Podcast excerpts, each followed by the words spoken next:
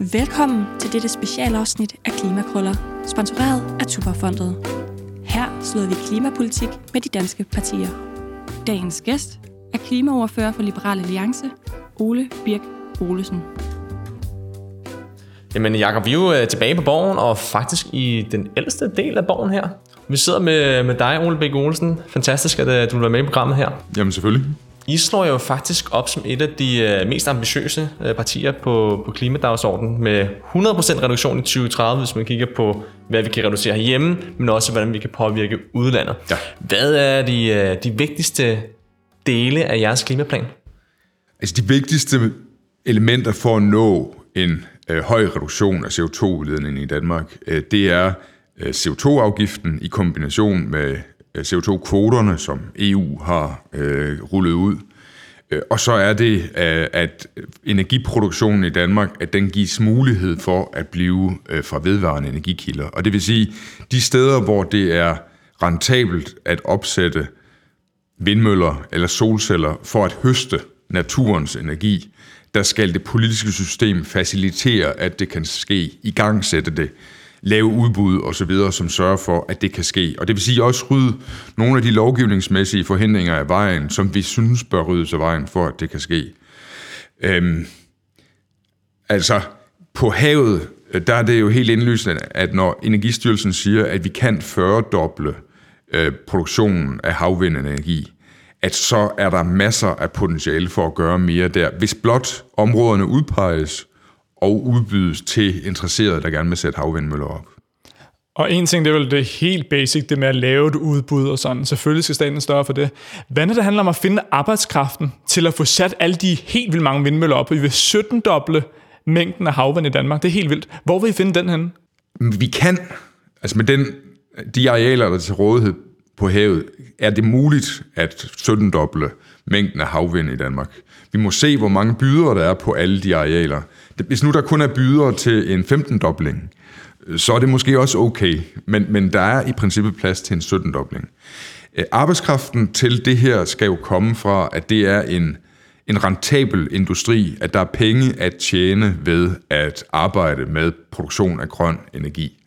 Øh, og, og det betyder så, at branchen skal kunne give nogle lønninger, der fører til, at folk, som ellers ville være i andre industrier, de har lyst til at søge over på at lave grøn energi.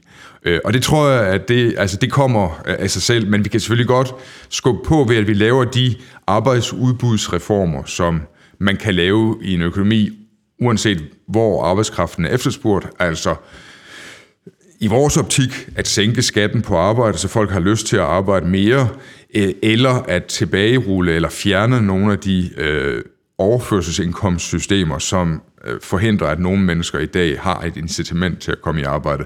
Det er den traditionelle liberale reformdagsorden, som også byder ind her til, jamen hvis vi skal have arbejdskraft til grøn industri, så skal vi også gøre de samme ting, som hvis vi skulle have haft arbejdskraft til restauranterne i Danmark. Den, det er en anden type arbejdskraft, men, men de redskaber, man tager i hånden, er de samme. Det virker som om, vi ser øh, mere positivt på klimasituationen, end, end måske mange unge vælger gør nu. Ja, det er rigtigt. Ser I huset som værende i brand, som, øh, som Greta siger, eller har vi, står vi faktisk i en okay situation? Nej, men det er sådan mere, altså vi står ikke i en super okay situation, men hvis man har en forventning til, at menneskeheden plejer at overkomme kriser, så, så ser man mere optimistisk på, at vi nok også den her gang vil gøre de ting, der skal til, øh, Øh, for at vi overkommer denne krise. Det, det er sådan en... Det er ikke fordi, vi, vi mener, at klimadagsordenen eller klimatruslen er, er mindre end for eksempel, hvis man kommer fra SF, tror jeg ikke. Det er mere det, at, at vi liberale altid har den der tendens til at sige, at tingene går jo fremad. Vi, vi, vi- vi tror på, at tingene vil gå fremad fortsat, ligesom de har gjort, gjort tidligere. Og vi tror på, at menneskets opfindsomhed og initiativlyst vil løse problemerne mere, end vi tror, at tingene nok går galt. Det er jo også et sundt liberalt princip, det med, at din frihed ikke skal gå ud over andres frihed. Og her, når vi taler om de globale effekter af klimaforandringerne, så ja, menneskeheden som sådan skal nok overleve, men det er især folk i det globale syd, der kommer til at gå ekstra hårdt ud over. Er det god liberal politik, hvis vi ikke er ambitiøse nok herhjemme på klimafronten, og så går det ud over nogen i det globale syd? Nej, det er det ikke. Øh, Og derfor byder vi jo også, blandt andet derfor byder vi også ind med, at vi skal gøre rigtig meget i Danmark. Det er jo ikke sådan, helt faktuelt er det jo ikke sådan, at Danmark kommer til at redde verden fra klimakrisen ved Danmarks indsats alene. Men vi deler den, det synspunkt, at Danmark skal gå foran og vise vejen for større nationer, sådan at de kan se, okay, i Danmark er de lykkedes med på en måde, hvor de samtidig har sikret sig selv økonomisk velstand og, og andre ting, man gerne vil have. Så det alligevel lykkes for dem at reducere CO2-udslippet. Så det kan vi også gøre. Det er den rolle, som vi mener, Danmark kan spille her, mere end at vi udgør så stor en del af klodens befolkning, at det i sig selv vil gøre den store forskel. Jeg tænker, er det ikke lidt, I siger at blandt andet, en ny verden af teknologiske vidunder venter os? Og I mener vel også, at det, det ligesom er markedet, der skal drive det fremad. Er det ikke lidt risky at, at ligesom have den tankegang? Jamen, vi skal også træffe de rette beslutninger. Vi skal for eksempel træffe beslutninger om i Danmark, at vi indfører en CO2-afgift som skal hjælpe os med at nå målet om 70% reduktion i 2030. Og hvis vi om to år kan se, okay, vi er bagud i forhold til det mål, så skal vi også være villige til at hæve CO2-afgiften, så vi igen kan tænke, okay, nu når vi målet, fordi nu er CO2-afgiften på en måde. Så, så det er ikke bare noget med, at man skal læne sig selv tilbage, tilbage og, så, og så tro, at tingene kommer af sig selv. Det tror vi ikke. Vi tror bare så meget på, altså, vi har bare oplevet så mange kriser i menneskehedens historie, som vi er kommet over og kommet bedre ud af, end vi var for inden, og det tror vi generelt også vil ske her. Det er ikke, det er ikke en tilbagelænethed, det er bare en optimisme om, at vi vil gøre de rette ting, men det skal vi så også gøre. Og hvad når det handler om den enkeltes ansvar i forhold til at ændre sit eget forbrug og sådan? Hvordan vil I hjælpe danskerne på vej der med at skære ned for deres forbrug af klimabelastende varer? Jamen det synes jeg er godt, hvis folk de gerne vil gøre mere, end der forlanges af dem af lovgiver. Øh, hvis de føler en en glæde ved at gøre noget, som er rigtigt for, for dem og for klima, hjælp og klimaet på vej. Det synes jeg, de skal gøre. Men, men, men vi tror grundlæggende på, at det er strukturerne i samfundet, der skal tilskynde folk til noget, og at det dermed er lovgivernes opgave at ændre på de strukturer. Indregne i, i prisen på energiforbrug for eksempel, at det har en negativ effekt på noget. Indregne i prisen på at producere en vare, at der er en negativ effekt på udledning af CO2, sådan at folk tilskyndes til det. Så i bund og grund mener vi, at det er en politisk opgave at ændre strukturerne, men det er også rigtig fint, at folk gerne vil gøre noget ud over, hvad de tilskyndes til af strukturerne. Det virker som et super sundt princip, det med, at I vil se frem, og hver eneste gang, hvis vi ser ud til at være bagud, så vil I skrue lidt op for det ene instrument eller det andet, for at vi nå målet. Hvad hvis vi står inden 2030, og vi i virkeligheden er 5% point fra i reduktion eller andet? Hvor kraftige redskaber ser man Liberale Alliance tage i brug for at redde klimamålene? Jamen, vi er åbne over for, at man skal hæve CO2-afgiften mere end det, der er, er forudsat. Altså det, man tror i dag, det er, at med den, den her CO2-afgift, der vil man nå målet. Men hvis det viser sig, at man skal hæve CO2-afgiften med 50% for at nå målet, så vil vi også være villige til at se på det. Også en grad, hvor det eksempelvis betyder, at Aalborg Portland skal betale endnu mere, end de har skulle den grønne skattereform for i sommer. Ja, også det. Altså på et eller andet tidspunkt må vi jo også ligesom have en tiltro til, at de arbejdspladser, som alternativt, som ville kunne forsvinde ud af Danmark til andre lande, at de ikke forsvinder, fordi andre lande også bliver nødt til at gøre noget. Altså, vi er trods alt med i et EU, der siger, at, at, at EU har nogle mål, som alle lande i EU skal leve op til. Og landene er også medlem af FN, som sætter nogle mål, som måske ikke er så forpligtende som EU's mål, men alligevel, altså, resten af verden kommer også til at gøre ting. Så, så vi kan ikke bare lige gå ud fra, at når vi gør ting, så vil arbejdspladserne forsvinde til andre steder, som ikke gør ting. For de lande vil også gøre ting. Hvad i forhold til øh, regeringens forslag om, om de her flyafgifter på 13 øh, kroner for indrigsflyvninger? Skal man, øh, skal man hæve dem, og skal man kigge på afgift på udenrigsflyvninger også? Eller hvor står I der? Jeg synes, det er lidt, altså jeg synes desværre, det er et af de områder, som har lidt symbolpolitikens karakter, at man siger, jamen, vi vil også gøre noget i, i forhold til flytrafikken. Øh, og, og det sker så på en måde ved, at man påfører en enhedsafgift på flytrafik, uanset om det er fly, der udleder forholdsvis lidt CO2 i forhold til andre fly, eller fly, der udleder forholdsvis meget CO2, så er der den samme afgift på. Det bryder vi os egentlig ikke om. Øh, og, og vi konstaterer jo også, at der er jo en øh, CO2-kvote på flybranchen i EU. Så, så, så vi er, der er allerede noget der. Øh, så er spørgsmålet, skal CO2-kvoten-prisen være dyrere ved, at Danmark og andre lande eller EU opkøber CO2-kvoter, så der er mindre til rådighed for virksomhederne herunder på flybranchen. Ja, det er muligt, vi skal det. Ja, for det er jo ikke nogen hemmelighed, at det udleder meget mere at flyve, end for eksempel at køre tog eller Ja. køre bus. Så bør man Øh, ja, det er lidt forskelligt, øh, hvis, du har at gøre med en, med en, med en forholdsvis mil, mil, CO2 øh, lavintensiv flyvemaskine, øh, propel, som flyver fra øh, Aalborg til Bornholm eller lignende, altså, så er det faktisk øh, ikke nødvendigvis meget mere CO2-udledende, end hvis man tager en Så det øjeblik, man kan tage svæveflyet til Milano, så er alt godt. så, så er det ikke. Men, men, det er der, men, men generelt har du jo ret, at det at flyve er mere CO2-udledende end øh, andre transportformer. Øh, og, og derfor så bør det jo også være underlagt øh, CO2-kvotesystemet, øh, hvor det straffes på samme måde, som andre industrier straffes, nemlig hvis I udleder så meget CO2, så skal I købe kvote til det. Og så er spørgsmålet, er de kvoter dyre nok? Øh, og det synes jeg, vi kan arbejde meget på, og, og se, om de kvoter kan blive dyrere. Som Rasmus indledte, så når I gerne vil have, at vi har 100% reduceret vores CO2-udledning i 2030 i Danmark, så er det fordi, I ikke bare tager 70% af Danmarks udledning, I finder også yderligere reduktioner i udlandet. Ja. Og det vil vi meget gerne have til at sætte nogle ord på, fordi det koster jo penge, og det kunne jo eksempelvis være at betale brasilianerne for ikke at fælde regnskov. Ja. Hvor mange penge vil I bruge i udlandet? Men vi ved ikke, og det er der ingen, der ved, hvor meget det vil koste, at danske initiativer i udlandet fører til CO2-reduktioner, som svarer til 30 procent af Danmarks udlænding. Vi ved ikke, hvor meget det vil koste. Men det vi ved, det er, at ude i udlandet, i lande, der ikke er så udviklet som Danmark, der er der nogle frugter, som hænger meget lavt, som man kan plukke for øh, lave beløb sammenlignet med, hvor meget det vil koste at plukke en tilsvarende frugt i Danmark, hvor de hænger meget højt. Fordi vi har gjort alle de, vi har plukket alle de lavt hængende frugter i Danmark. Så nu har vi kun de højt hængende frugter tilbage, som er dyre at få fat på. Og så hænger de der lavt hængende frugter ude i Kina og i Afrika og i Sydamerika osv. Og, og der kan vi plukke dem for meget lavere beløb, og dermed få mere CO2-reduktion per milliard, vi bruger i Danmark, end hvis vi gjorde det herhjemme. Lyder det ikke umiddelbart som om, der er en udfordring med additionalitet? Kommer de lande ikke også til at tælle de reduktioner med i deres nationale klimaregnskaber? Og så lige pludselig er det to steder. Jo, men det er, også, det er også to forskellige. Det er jo ikke, det er ikke det samme mål som det 70% mål, vi som Danmark skal leve op til. Det er noget, der kommer oveni. Hvor vi siger, jamen okay, det vi kan nå i Danmark indtil 2030, det er de 70%. Men vi, kan- det betyder jo ikke, at vi ikke kan gøre noget andre steder. Og, og derfor kan vi godt hjælpe i udlandet med at nå noget mere, som så svarer til 30 procent af Danmarks udlænding. Vi har stadigvæk en, en, en målsætning efter 2030, som handler om, at Danmark skal være klimaneutralt inden 2050. Og det skal vi arbejde videre med.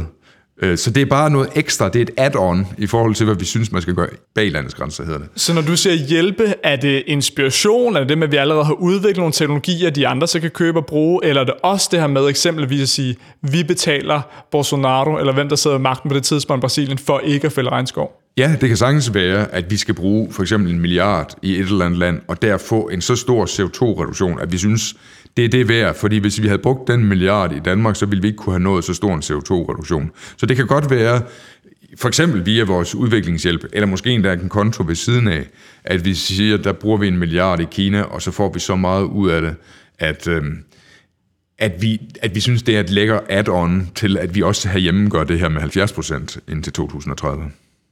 Udover selvfølgelig at, kigge på, hvor kan man hjælpe mest med en vis sum penge, er det så ikke vigtigt, at vi, uh, vi fremstår som et forgangsland, altså et, uh, et eksempel for andre lande. Uh, og her bruger vi i Danmark jo, vores forbrug er enormt høj. Vores Earth Overshot Day var den 28. marts i år. Uh, skal vi arbejde med at sætte forbruget ned i Danmark? Nej, det mener jeg ikke. Jeg mener, at vi skal arbejde med, at vores forbrug af forskellige energi og materielle ting, at det øh, er et forbrug, der er rettet mod varer og energi, som er produceret mere klimaneutralt, øh, med mindre CO2-udledning. Jeg, jeg mener ikke, at vi, vi skal gå bagud i vores materielle udvikling øh, og, og sådan leve mere spartansk. Jeg mener, at vi skal forbruge mere øh, CO2 øh, klimavenligt, end vi gør i dag. Men når det kommer til forbrug, så handler det vel ikke kun om klima. Det handler vel også om, at man bruger for meget af, af råstoffer, der er sjældne, eller at man udleder for meget øh, næringsstoffer til, til, til danske coastal areas. Er det, ikke, er det ikke lidt et problem, at man kun ser på klimaet der, og ikke alle de andre effekter, det har, at bruge så meget? Altså, vi skal se på, at vi ikke udleder for mange næringsstoffer til vores øh, vandmiljøer. Øh, og det gør vi jo også. Vi har en ambitiøs øh, vandmiljøpolitik i Danmark, og den bliver mere og mere ambitiøs. Øhm, så det skal vi også gøre. Og, og inden for den ramme, der udvikler det danske landbrug sig så. Det vil sige, at landbruget lever op til de regler, der sættes øh, af de øh, vandmiljøplaner, som, som politikerne har. Øh, det, jeg tror ikke på det der med, at vi kommer i beknep for råstoffer. Altså, øh, der sker jo det, når, når der begynder at være mangelsituationer på råstoffer, så stiger priserne på dem, og så falder forbruget af dem, øh, og der udvikles alternative øh, teknologier, der benytter andre råstoffer, eller færre råstoffer, fordi priserne er steget. Så altså, markedsmekanismerne virker utrolig godt, øh, og, og det, det gør de også i forhold til råstoffer. Hvis, hvis råstofferne ikke er dyre i dag, så er det fordi, der ikke er mangel på dem. I forhold til Danmark som et grønt foregangsland, så handler det også om, hvor skal vi sætte målsætningerne? Og i Liberal Alliance, der er I med på at sige 70% i 2030 og 100% i 2050 for Danmarks CO2-udledning. Men i virkeligheden, hvis man ser på, hvor stort carbon budget har vi tilbage, hvor meget mere CO2 kan vi udlede til atmosfæren, så siger IPCC, at den mængde, vi kan udlede for at have en 67% sandsynlighed for at blive på de halvanden graders opvarmning, jamen så deler man det carbon budget ud på alle lande, men så skal vi i Danmark gå 90% reduktion i 2030, og vi skal gå i 0 i 2032. Så det er virkelig ikke helt hurtigt nok. Hvor stort et ansvar skal vi tage i Danmark? Jamen, jeg synes, vi skal tage det her 70% ansvar, og hvis vi så i løbet af de næste fem år finder ud af, at vi kan mere, så skal vi gøre det. Øh, indtil, altså indtil videre, så er det 70% reduktion, som er vores øh, mål. Og den, den, var, den er jo temmelig ambitiøs. Altså tilbage i folketingsvalget i 19, der, der var der kun meget få partier, jeg tror måske Alternativet var det eneste parti, der sagde 70% reduktion. Så i løbet af valgperioden blev overbevist vi hinanden om, at det, vi, det kunne vi sådan set godt, øh, og, og alt ære til Alternativet for det. Øh, så det er der, vi er, vi er nu, og det er sket i løbet af en ganske lille overrække. Det kan jo godt være om fem år, at vi siger, okay, vi kan faktisk godt nå 80 procent i 2030. Og så tænker jeg, at hvis vi har nogle realistiske planer for at nå det, så tror jeg også, at LA vil være med på det. Så I mener ikke nødvendigvis, at man bør nå Paris-aftalen? Jeg vil rigtig gerne være med til at reducere mere end 70 procent inden 2030. Øh, men jeg tror, at den her udvikling, hvor vi er kommet op på 70 procent, er gået meget hurtigt. Og det kan også være, at det kommer til at gå meget hurtigt efter valget, at vi beslutter os for, at vi kan nå yderligere.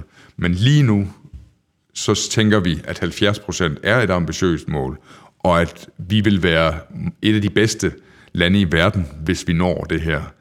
Øh, så den der idé om, at Danmark skal være forgangsland og inspirere andre mennesker, det gør vi, og andre lande, det gør vi allerede med 70% målsætningen, hvis vi er på vej dertil. Øh, hvis vi kan nå 80%, hvis vi om tre år tænker, at vi kan godt nå 80%, så lad os gøre det. Et næst sidste spørgsmål. Det er jo mega smart det med, at I siger, at det vi bare kan skrue på altid, det er CO2-skatten. Fordi så fordeler det sig færre rundt i samfundet, og så skal vi ikke til at lægge yderligere afgifter nogen steder. Det er super smart, vi vil påvirke forbrugerne det hele. Hvorfor er det, at vi ikke bare nu skruer yderligere op for CO2-skatten, hvis vi kan se, at det var det, der skulle til, for at vi overholdt vores del af Paris-aftalen? Jamen det er jo et forsøg på at gå en balance mellem, at vi vil gerne være foregangsland, og så alligevel også en nervøsitet med, at hvis, for at hvis vi går for hurtigt, at så vil der være nogle industrier, der i for lang tid har en fordel af at være i andre lande frem for i Danmark. Altså at, at vi opnår det, at vi reducerer udledningen i Danmark, men vi taber en række industrier i Danmark til andre lande, altså deres virksomheder vinder markedsandele på vores virksomheders bekostning, og at, at, at udledning af CO2 således bare flytter til et andet land, i stedet for at den reduceres på verdensplan. Og det er så et argument, der holder så langt, men det holder, altså, jeg synes stadigvæk, at vi må gerne tage nogle chancer her, vi må gerne løbe nogle risici, øh, have nogle forventninger om, at vi herhjemme godt kan gøre tingene hurtigere end i andre lande. Men det er en balancegang, hvor hvis vi gør mere, at så frygter vi, at vi overstyrer og går over i den anden retning, hvor virksomhedernes produktion flytter.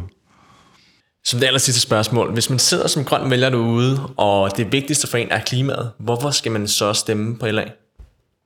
Jamen, det skal man gøre, fordi der findes to typer partier i Danmark, og, den, den ene type parti, som vælgermæssigt fylder rigtig meget, det er nogle partier, som grundlæggende mener, at der ikke skal laves for meget om i Danmark. Fordi vi ved, hvad vi har, og vi ved ikke, hvad vi får. Det er sådan den nervøse vælger, siger, jamen jeg har det sådan set godt nok, og jeg er bange for, hvad det bliver, hvis tingene bliver lavet om.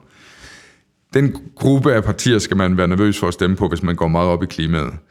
Vi tilhører en anden gruppe af partier, som mener, at man godt kan lave ting om, så de bliver bedre, og at vi kan, altså, som har et optimistisk syn på, at Danmark og verden kan blive et bedre sted, hvis vi laver tingene klogere. Og, og, det, gæld, og det er noget, man kan udfolde på alle mulige politikområder, men det er også noget, man kan udfolde på klimaet. At, at vi er, selvom der er nogle samfundsgrupper, der råber op og siger, jamen så går det ud over os og så videre. Hvis vi ser en større nytteværdi for samfundet i, at vi faktisk gør det, så går vi også ind i det og gør det. Øh, vi er ikke så meget, øh, vi er ikke så meget bange for, for interessegrupper, der skriger nej, nej, nej. Og det er uanset om det handler om skattepolitik, eller det handler om fordelingspolitik, men også når det handler om klimapolitik, så tør vi faktisk godt noget. Tusind tak for det, Ole Bik Olsen. Selv tak.